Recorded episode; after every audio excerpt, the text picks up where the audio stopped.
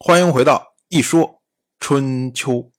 鲁国第十七任国君鲁申进入在位执政第十五年，吕生通过西岐把这些晋国的国人通通集合起来，这个赏赐赏赐完了，然后呢，以晋夷吾名义所传的这些话，当然这都不是晋夷吾说的，都是吕生说的，这些话都传完了。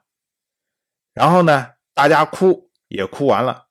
这个时候啊，吕生开始发言了。吕生他又说啊，说我们的国君不担心自己一个人被俘获在外，反而担心国内的这些群臣，他们是不是受到了屈辱？这是将恩惠赐到了极点呢。那我们这些人要怎么来回馈国君呢？结果大家一听，哎，是有这个道理啊！这国君对我们这么好，那我我们该怎么办呢？哎，大家都问吕生，吕生就回答说：“他说我们要招募士卒，修缮武器，以辅佐太子。诸侯听说我们虽然失去了国君，但是呢，因为又有了新君，群臣和睦，士兵装备更加充裕。”和我们亲善的人呢，就会鼓励我们；与我们交恶的人就会惧怕我们。这对于我们的国君，对于我们的国家，不是很有帮助吗？大家一听，好好。可是吕生这一套话，又为晋国创立了另外一套制度，就是周兵制。所谓周兵制，实际上指的就是民兵制度，它是征兵制度上的一种变化。这个周兵啊，这个周指的实际上是定居点。我们之前讲过，春秋时代的这个居民定居点，它有非常多的名称，都是从不同的角度来描述。比如说，像一般说到了三郊三随，指的是城市周边的这些。定居点或者叫居民区，除了郊和随之外，还有像我们之前讲到的丘民，这个丘，还有虚，还有像周，都是这种定居点的不同的称呼。从居民的定居点增兵，这个呢，实际上是在春秋时代是一个非常大的制度变革，因为我们说啊，春秋时代的战争。它是属于是贵族之间的战争，它的士兵来源主要是来源于大夫阶层或者是士阶层。比如说，像三十年以前，齐国的管夷吾当时在齐国进行变法，他呢就将齐国的国都分成所谓二十一乡，然后其中呢有士之乡是专门用来增兵的，就是所有的兵员。都是从士之乡出的。当时呢，管夷吾的变法主要是将参与战争的士进行了规范，进行了管理。仅仅这样的变革，就使得齐国东征西杀而不缺乏兵源。可是晋国的这个周兵制要比管夷吾的变革要激进的多。他呢是直接允许在定居点招兵，也就是说不局限于晋国的国都。这个最主要的原因，是因为从晋国的先君晋轨珠以来，晋国对外的战争不断的加剧，所以呢，晋国从最初一个兵团的兵力，然后扩充成两个兵团的军力，然后不只有车兵，还设置了步兵，这样。仍然不足以应对频繁的战争，尤其是这一次韩元之败，晋国大败之后，国内一空，所以呢，他要改用从定居点来招兵这种形式。但是要注意的是，参与战争在春秋时代是一种权利，这个不是说。随便谁都可以征兵，随便谁都可以当兵的。那这种权利呢，是需要国人的同意的。那为什么国人会同意将这种征兵权下放呢？我们要说啊，晋国它的疆域在春秋时代已经足够的大，大到了需要制度上的改变。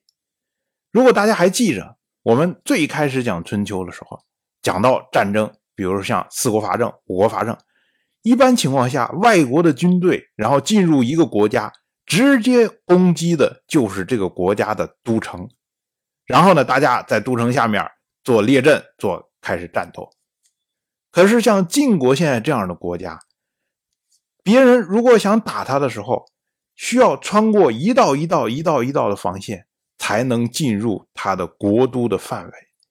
因为在他的境内，这种大型的城市非常的多，比如像以前国国的首都，像以前虞国的首都，这些都是非常大的城市，那么就有可能出现。敌人进入晋国的境内，我根本不打你的首都，我打这些大型的城市，然后我劫掠这些城市。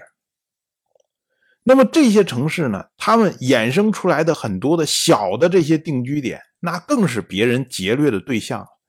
而这个时候呢，晋国不可能说我就维持一支部队，然后在国都之内，我就可以保证整个国家的安全。所以这时候呢。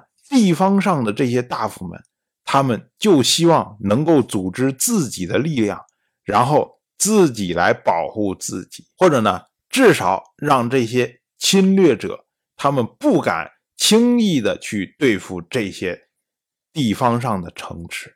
而在之前的时候，这种需要是不被满足的，因为地方上的这些大夫们是没有权利独自征兵的。可是现在呢，周兵制就满足了他们的需要，所以呢，他们自然不会拒绝。而周兵制的效果也非常的明显。自从它实行之后，晋国的兵源迅速的增加。到了晋国的下一代国君晋重耳的时代，晋国已经可以组织所谓三军三行，也就是三个车兵兵团。三个步兵兵团，由此也可以看出周兵制的效果。我们要说的是，原田制也好，周兵制也好，他们都是因为晋国这些年不断的向外扩张，使得他的国家内部产生了制度上变革的需要。正好呢，又碰到晋夷吾在困境中，为了收买人心。使得这种需要激发出来，最终成就了晋国制度上的变革。这个呢，也为晋国后来的强大，能够长期称霸于中原奠定了基础。可是另外一方面来说，正是因为你的土地允许在下面进行流转，你的军队、你的征兵权允许下放到地方。所以，使得地方上的这些大夫们逐步的强大，而使得晋国的攻势受到了大幅的威胁。一直到战国初年的时候，晋国发生了三家分晋，实际上呢，也是由这里埋下的隐患。所以，我们说啊，那这个制度到底是个好制度还是个坏制度呢？这里我们就要注意，春秋时代是中国历史上。少数的一个大规模的全方位的一个变革的时期，那么它的制度呢，可能在前三十年的时候就是个好制度，放到后三十年的时候呢，就变成了造成巨大问题的制度。所以，我们不能简单的认为说，哦，一项制度在当时用的很好用，然后呢，我就要拿到现在来用，或者说呢，哦。当时那个制度造成了今天的问题，所以制定这个制度的人一定是历史的罪人。